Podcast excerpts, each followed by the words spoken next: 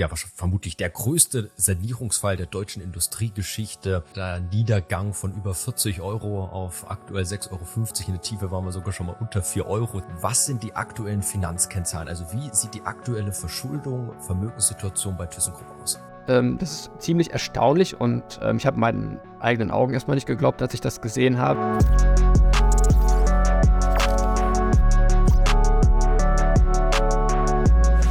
Herzlich willkommen auf dem YouTube-Kanal der SDK Schutzgemeinschaft der Kapitalanleger. Mein Name ist Paul Petzelberger und heute wird es richtig spannend, brisant. ThyssenKrupp, ein Unternehmen, eine Aktie, die wir bisher uns noch nicht so richtig getraut haben anzufassen, weil ultra komplex, ein, ja, vermutlich der größte Sanierungsfall der deutschen Industriegeschichte.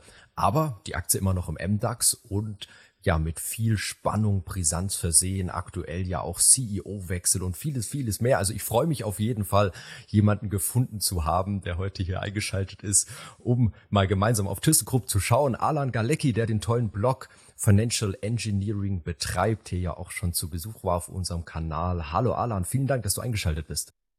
Hallo Paul, danke, dass wir das zusammen das Video machen und hallo liebe Zuschauer. Jetzt starten wir doch mal ganz konkret, Alan. Du hast eine Analyse, einen Report veröffentlicht über ThyssenKrupp und mal so rausgearbeitet, warum es durchaus spannend ist, da einen Blick drauf zu werfen. Sag uns doch mal in paar wenigen Sätzen, warum ist es spannend, sich so ein Unternehmen, so einen riesigen Sanierungsfall, Restrukturierungsfall anzuschauen? Also der Sanierungsfall oder die Dauerbaustelle, wie ich auch gerne sage, im ThyssenKrupp ist äh, an für sich eigentlich ein, ähm, ja, ich übertreibe jetzt mal ein bisschen sterbendes Unternehmen, aber ähm, das Interessante daran ist, dass es ja eben in einer großen Umstrukturierung ist und ähm, es ist jetzt mehr oder weniger seit 2019 ist dieser, ist dieser Umbau im Gange und wir sind jetzt an einer Situation angekommen, weil gleichzeitig ist der Kurs extrem gefallen von Jahr zu Jahr. Wir sind jetzt nur noch bei 6,50 Euro ungefähr zur, zum Zeitpunkt der Aufnahme. Und wenn jetzt die Pläne auch nur annähernd so umgesetzt werden wie gedacht, und wir werden ja gleich über, einen, über die Themen im Detail sprechen, dann kann es dazu führen, dass ThyssenKrupp eben einen negativen Enterprise Value haben wird. Also ein Enterprise Value ist einfach der Unternehmenswert nach Abzug oder nach Berücksichtigung aller Kassenbestände und Schulden. Und äh, die Kassen sind eben prall gefüllt nach dem Verkauf der Aufzugssparte, sodass äh, das Unternehmen dann tatsächlich mit einem ja, negativen äh, Wert an der Börse gehandelt werden könnte. Also eine Sondersituation par excellence. Ich finde das auch so beeindruckend. Äh, was für ein Konzern gibt es schon, der es als Strategie ja verkündet? Ich lese das mal vor. Transformation hin zu einer Gruppe weitgehend selbstständiger leistungsfähiger Technologieunternehmen. Also man schreibt sich schon in die Strategie, wir wollen den Konzern irgendwo aufsplitten, aufspalten, restrukturieren. Das ist der aktuelle Fall. Alan, bevor wir natürlich jetzt uns die Bewertung anschauen, müssen wir ganz kurz in die Geschichte schauen dieses Konzerns. Wir haben ja auch hier auf YouTube viele Abonnenten, viele Zuschauer, die noch recht jung an der Börse sind, sich jetzt vielleicht gerade das erste Mal mit ThyssenKrupp beschäftigen, auch gar nicht so die Geschichte kennen. Kannst du einen kurzen Einblick geben über ja in die Geschichte dieses Traditionskonzerns? ThyssenKrupp, so wie wir es heute kennen, mehr oder weniger, gibt es seit 1998 erst. Damals sind die beiden großen Industrieikonen Thyssen und Krupp, also es waren früher zwei ähm, eigenständige Unternehmen, ähm, verheiratet worden. Und davor ähm, reicht die Geschichte sogar bis in die Anfänge des 19. Jahrhunderts zurück. Also 1810 oder 1812 so um den Dreh ist äh, Krupp entstanden. Und es war ja auch ähm, ja, eine riesige ähm, Industrieunternehmung, äh, eines der bekanntesten Aushängeschilder überhaupt der deutschen Wirtschaft und Industrie. Und äh, genau, und irgendwann ist es dann halt äh, mit der Globalisierung und Internationalisierung ähm, preistechnisch auch ein bisschen oder kostentechnisch besser gesagt, ein bisschen schwieriger geworden. Und äh, seitdem ist äh, Thyssen eher dabei, ähm, sich ständig umzubauen und vers versuchen neu zu erfinden, im Grunde, ja. Ja, du hast schon den Aktienkurs angesprochen. Der, der Niedergang von über 40 Euro auf aktuell 6,50 Euro. In der Tiefe waren wir sogar schon mal unter 4 Euro. Zeigt ja, uns genau. gut diese letzte Dekade. Ich hatte mir auch mal die Dividendenentwicklung angeschaut. Früher wurden ja durchaus gute Dividenden gezahlt, mhm. auch wenn es natürlich immer ein zyklisches Geschäft war, aber dann hier so an der Dividendenentwicklung mal eingeblendet, sieht man auch ganz gut diesen Niedergang wieder in den letzten zehn Jahren, entweder gar keine oder halt wirklich Minimum 15 Cent Dividende ausgeschüttet wurden.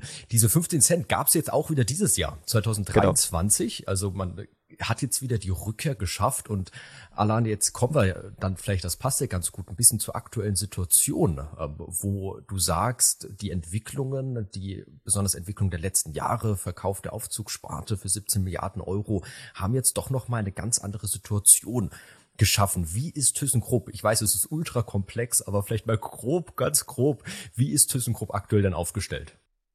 Also im Wesentlichen gliedert sich ThyssenKrupp in sechs Bereiche. Also früher war, war es noch eben einer mehr mit der Aufzugssparte, aber die ist ja veräußert worden. Da hätte man nur noch einen kleinen Minderheitsanteil, aber das können wir eigentlich hintenrum rauswerfen. Das ist nicht weiter interessant.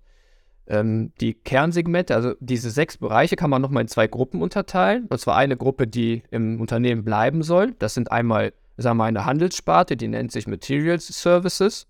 Dann gibt es Industrial Components noch, da geht es um alles, was irgendwelche Drehbewegungen, also Wälzlager, ähm, herstellt. Das kann für Bagger sein, das kann aber auch für Windkraftanlagen sein, beispielsweise.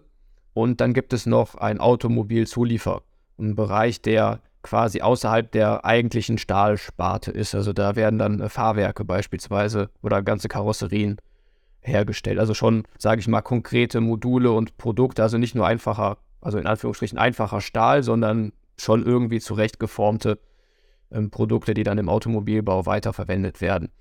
Und dann gibt es auf der anderen Seite noch die zweite Gruppe, die so ein bisschen entweder auf dem Prüfstand steht oder eben noch nicht wesentlich zum Gesamtergebnis beiträgt. Also wir haben einmal natürlich den Stahlbereich, Steel Europe heißt er mittlerweile seit einiger Zeit. Das ist natürlich das große Sorgenkind, aber auch das Herz und die Seele des ganzen Unternehmens, also die ähm, Tradition, wenn man so will. Dann gibt es daneben noch den, ähm, die Marinedivision, also die U-Boote fallen einem da als erstes ein, aber da wird auch Elektronik hergestellt und ähm, ja, mit hauptsächlich eben äh, militärischem Anwendungsnutzen.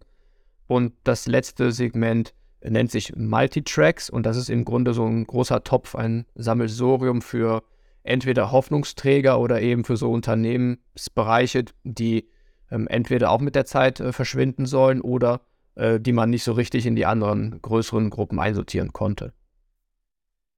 Also wenn man sich das anschaut, so der klassische Gemischtwarenladen. Also ja, wahrscheinlich lässt sich das auch so als der Hauptfehler auch der letzten Dekade nach der Finanzkrise so ein bisschen erklären, dass man irgendwie probiert hat, einfach nur diversifizieren, einfach nur irgendwie andere Bereiche, Automobilzulieferer, Großweltslager, was da alles dazu gekauft wurde. Aber dann einfach tatsächlich unterm Strich Fehlinvestitionen oder auch einfach dieses Zusammenspielen, die funktioniert hat.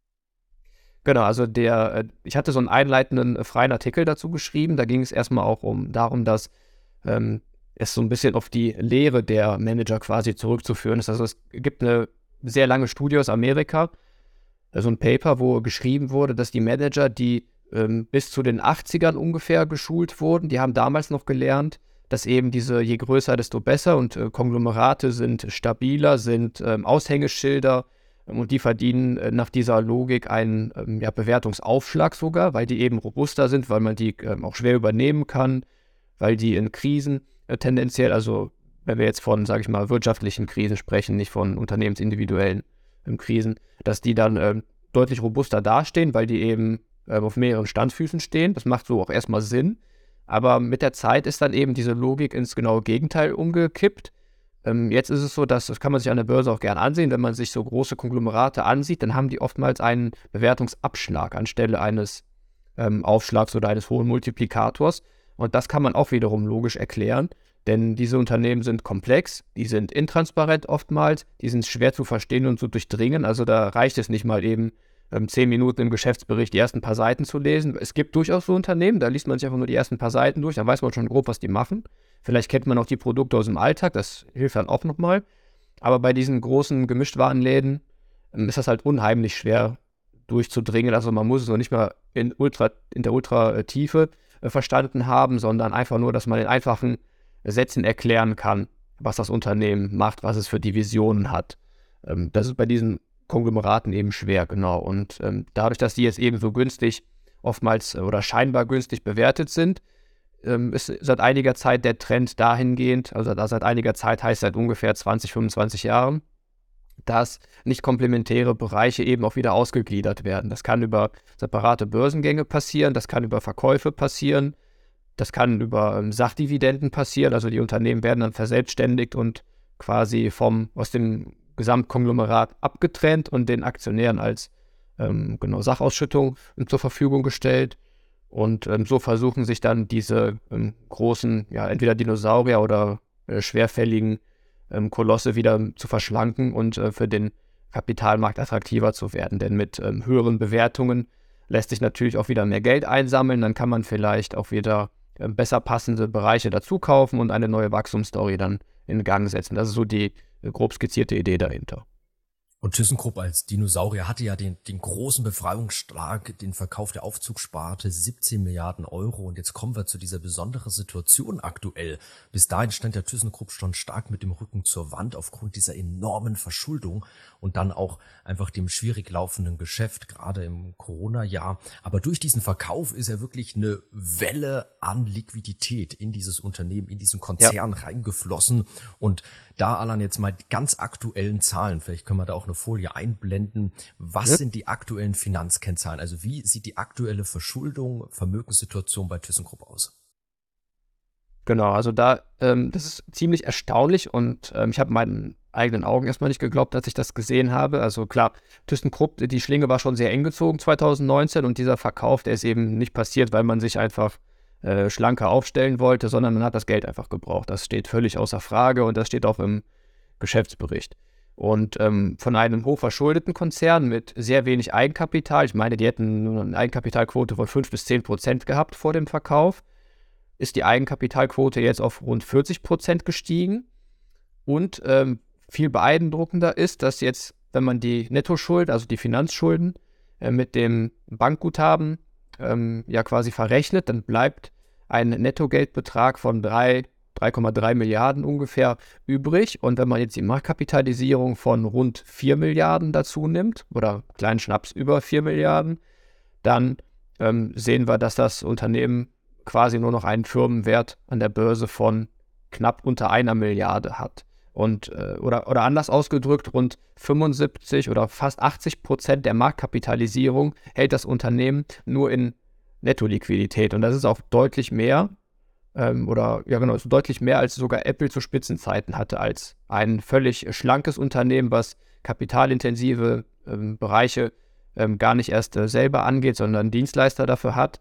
Und da hat man ja immer gesprochen, das Unternehmen schwimmt in Geld, das ist unglaublich, was die für Zahlen haben, was ja auch stimmt, isoliert für sich betrachtet. Aber ThyssenKrupp als Industriekonzern, als eigentliches Problemkind, was 80 Prozent der Marktkapitalisierung als äh, Geld auf der Bilanz zu haben, das ist schon mal eine Ansage. Definitiv, das ist die Situation, die es aktuell so spannend macht. Und ich würde sagen, hier verweisen wir einfach nochmal auf deine Analyse. Wir blenden nochmal ein, Financial Engineering, also eine tolle Analyse von Alan zur ThyssenKrupp und wo dann eben auch, das Spannende ist ja jetzt, sich die Division anzuschauen und auch die möglichen Verkäufe anzuschauen. Und ich würde sagen, wir klammern das jetzt mal in dem Video aus, weil es auch einfach viel zu komplex und viel zu groß ist, jetzt sich das im Detail anzuschauen.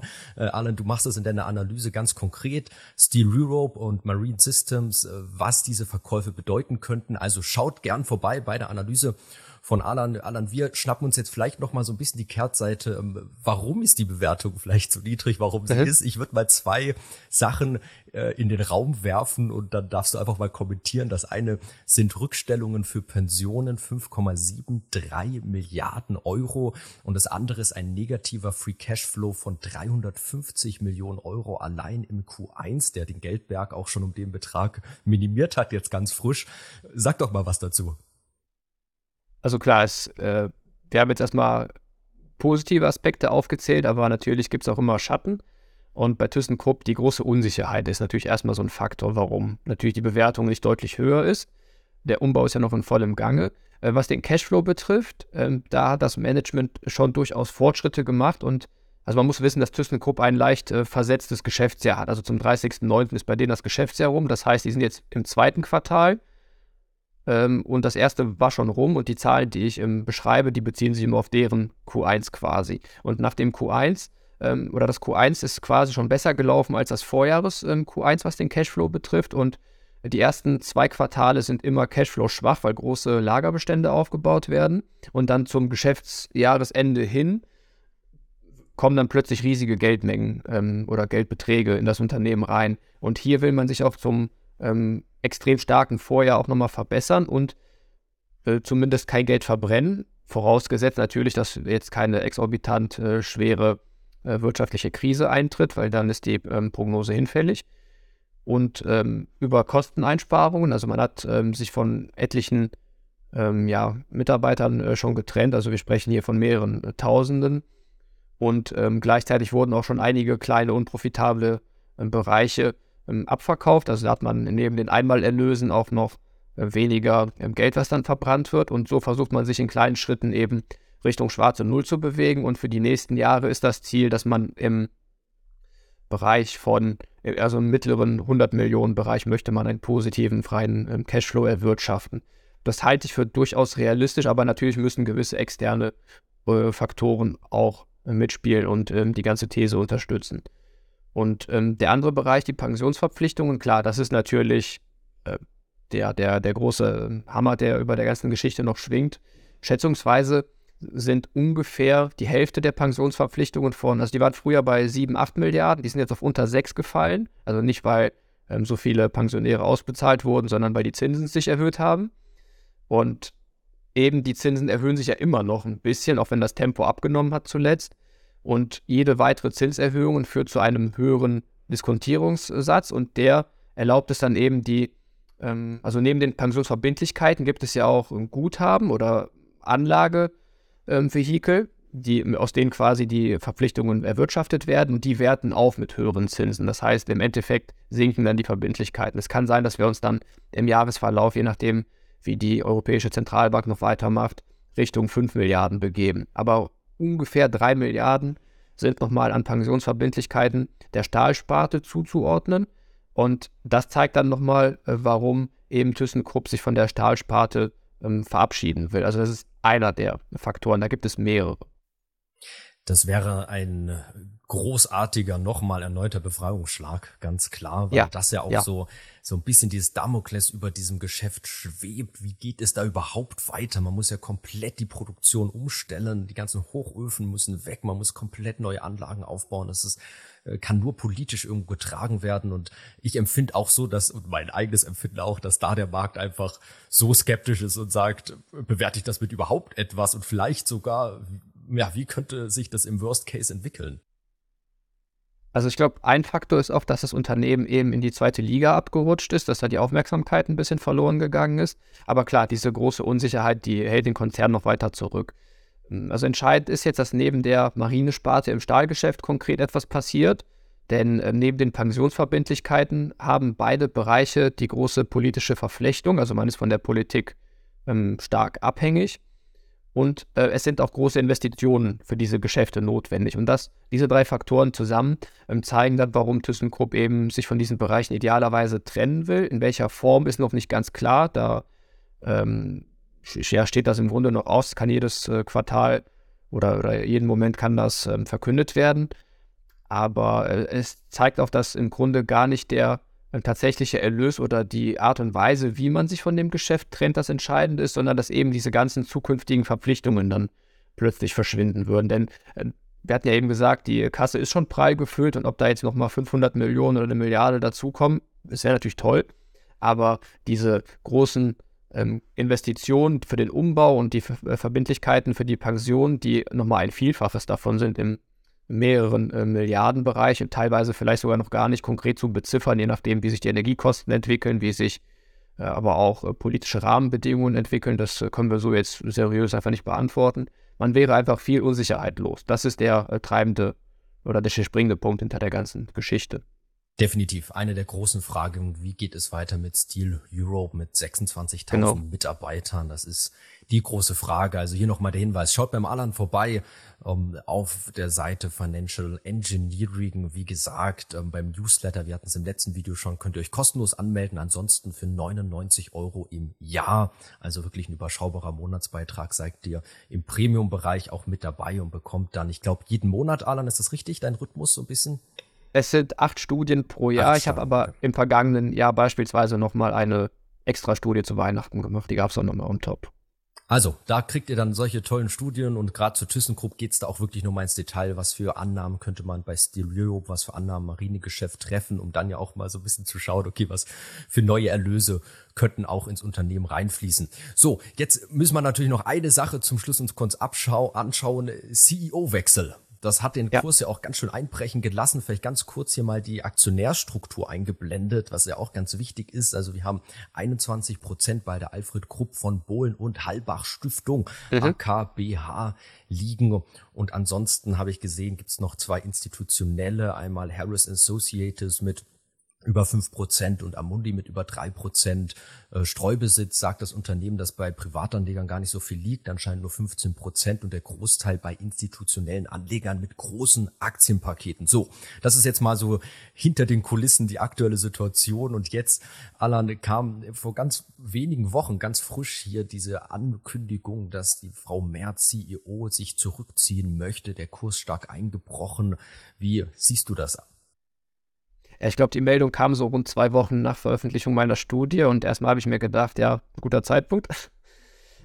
ähm, der Kurs ging erstmal um rund 15 Prozent runter am ersten Tag äh, mit der Meldung und dann auch nochmal knapp 10 Prozent am zweiten Tag. Aber seitdem hat er sich vom Tief auch schon wieder ein bisschen berappelt und ist in so einer Seitwärtsbewegung verharrt. Also es ist jetzt keine Vollkatastrophe, sondern es war so dieses typische Muster, eine äh, mehr überraschende Meldung wird veröffentlicht, es ist große Unsicherheit erstmal da, die aktuelle Strategie wird in Frage gestellt, deswegen erstmal ähm, trennt man sich.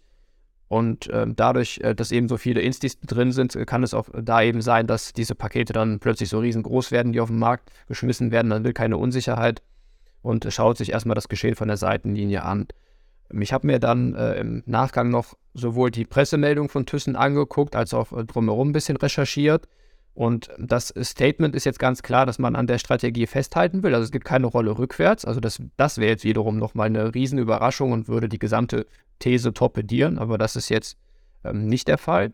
Nächste Woche, am 11. Mai, werden die Halbjahreszahlen veröffentlicht. Das wird nochmal ganz spannend und ich bin mir sicher, dass da im Conference Call auch etliche Fragen eben zu dem CEO-Wechsel kommen werden. Wichtig ist hier vielleicht noch, dass äh, die CEO, die wird nicht äh, freigestellt, sondern sie geht aus ähm, eigener ähm, ja, Motivation heraus.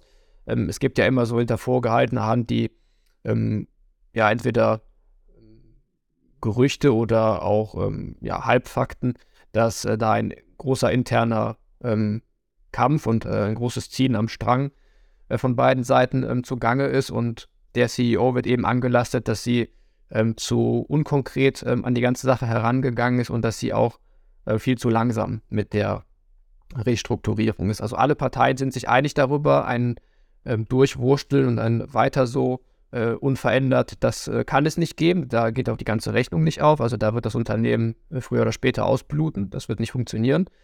Deswegen muss was getan werden. Und äh, die entscheidende Frage ist jetzt eben, was der neue CEO bringen wird. Also er ähm, hat Erfahrung im Mergers und Acquisitions Bereich, was schon mal für eine Umstrukturierung ganz gut wäre. Also es muss ja nicht nur zugekauft werden, es kann ja auch eben veräußert werden oder an, an die Börse gebracht werden. Ähm, und ansonsten ist er jetzt aktuell äh, bei einem ähm, Automobil, bei einem großen Automobilzulieferer der Interimschef. Und vorher hat er noch bei äh, Siemens Gamesa gearbeitet, bei Siemens. Also der aktuelle Aufsichtsratsvorsitzende von ähm, ThyssenKrupp hat ja auch eine Siemens-Vergangenheit, also das würde durchaus passen. Deswegen, man kann das jetzt noch nicht ganz bewerten. Er kommt ja auch erst ähm, im Sommer irgendwann. Das heißt, ähm, die aktuelle CEO ist noch im Auslaufen.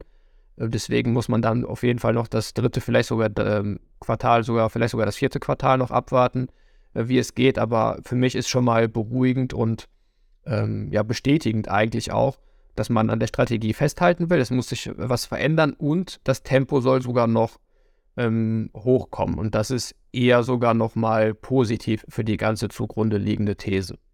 Aber da scheinen schon die Gewerkschaften irgendwie am Stuhl gesägt zu haben. Ich meine, letztes Jahr wurde erst der Vertrag bis 2028 ja. verlängert.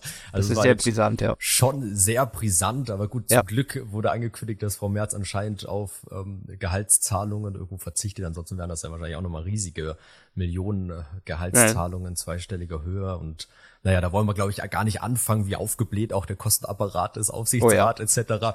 Da, da fangen wir, glaube ich, nicht an. Ähm, vielleicht probieren wir ein Fazit zu machen. Also ich fange mal an und dann ergänzt du. Ähm, Was ganz spannend ist, ähm, durch diesen Verkauf der Aufzugssparte, aktuell neue Situation, viel Cash ja. im Unternehmen, man hat einen großen Schritt nach vorne gemacht, man kann zum einen das Bewertungsszenario spielen, man schaut sich an, weitere Verkäufe, was, wie das direkt durchschlägt auf die Bewertung, wenn dann nur Marine Systems oder so verkauft mhm. wird. Und auf der anderen Seite ganz interessant, dass auch der Vorstand sagt, hey, ausgeglichener Free Cashflow, ausgeglichenes Ergebnis für dieses Jahr, danach so, also so auch der Break-Even auch, was ja mhm. auch ein Trigger wieder für die Börsenbewertung ja. sein könnte. Und das ist so ein bisschen das Sammelsurium, aber natürlich ultra komplex und immer noch viel Umbruch, viel Restrukturierung. Hast du irgendwas zu ergänzen noch, Alane? Also ganz wichtig ist nur, dass an der Strategie festgehalten wird. Da darf jetzt keine Trendwende kommen, weil sonst ist äh, die ganze These hinfällig. Und äh, die Wirtschaft muss sich einigermaßen halten. Wenn diese beiden Faktoren gegeben sind, dann bin ich immer noch nach wie vor der Meinung, dass äh, das eine sehr interessante, spezielle uh, Situation ist. Und äh, ganz wichtig ist mir noch zu betonen, das ist jetzt kein ähm, typisches äh, langfristiges Buy-and-Hold-Investment. Das sehe ich äh, definitiv nicht so. Dafür gibt es viel zu viele Unsicherheiten.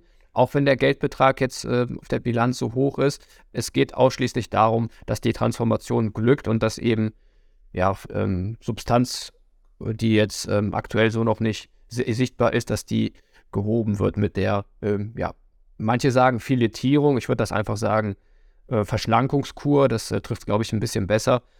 Und äh, die würde das Unternehmen auch weniger politisch abhängig machen. Und da sollte auf jeden Fall in den, letzten, in den nächsten Wochen, Monaten und Quartalen einiges an äh, Spannung drin sein. Also ich werde auf jeden Fall dranbleiben.